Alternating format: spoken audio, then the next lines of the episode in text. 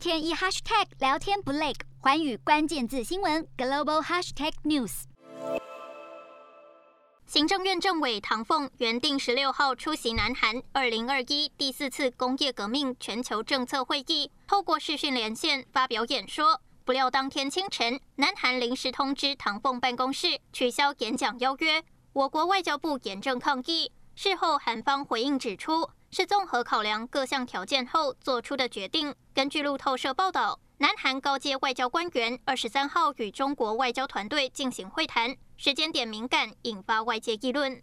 中国和韩国互为重要近邻和合作伙伴。今明两年是中韩文化交流年，明年是中韩建交三十周年，两国关系面临新的重要发展机遇。我们期待此次对话能够为双方加强沟通、增进互信、推动双边关系发展发挥积极作用。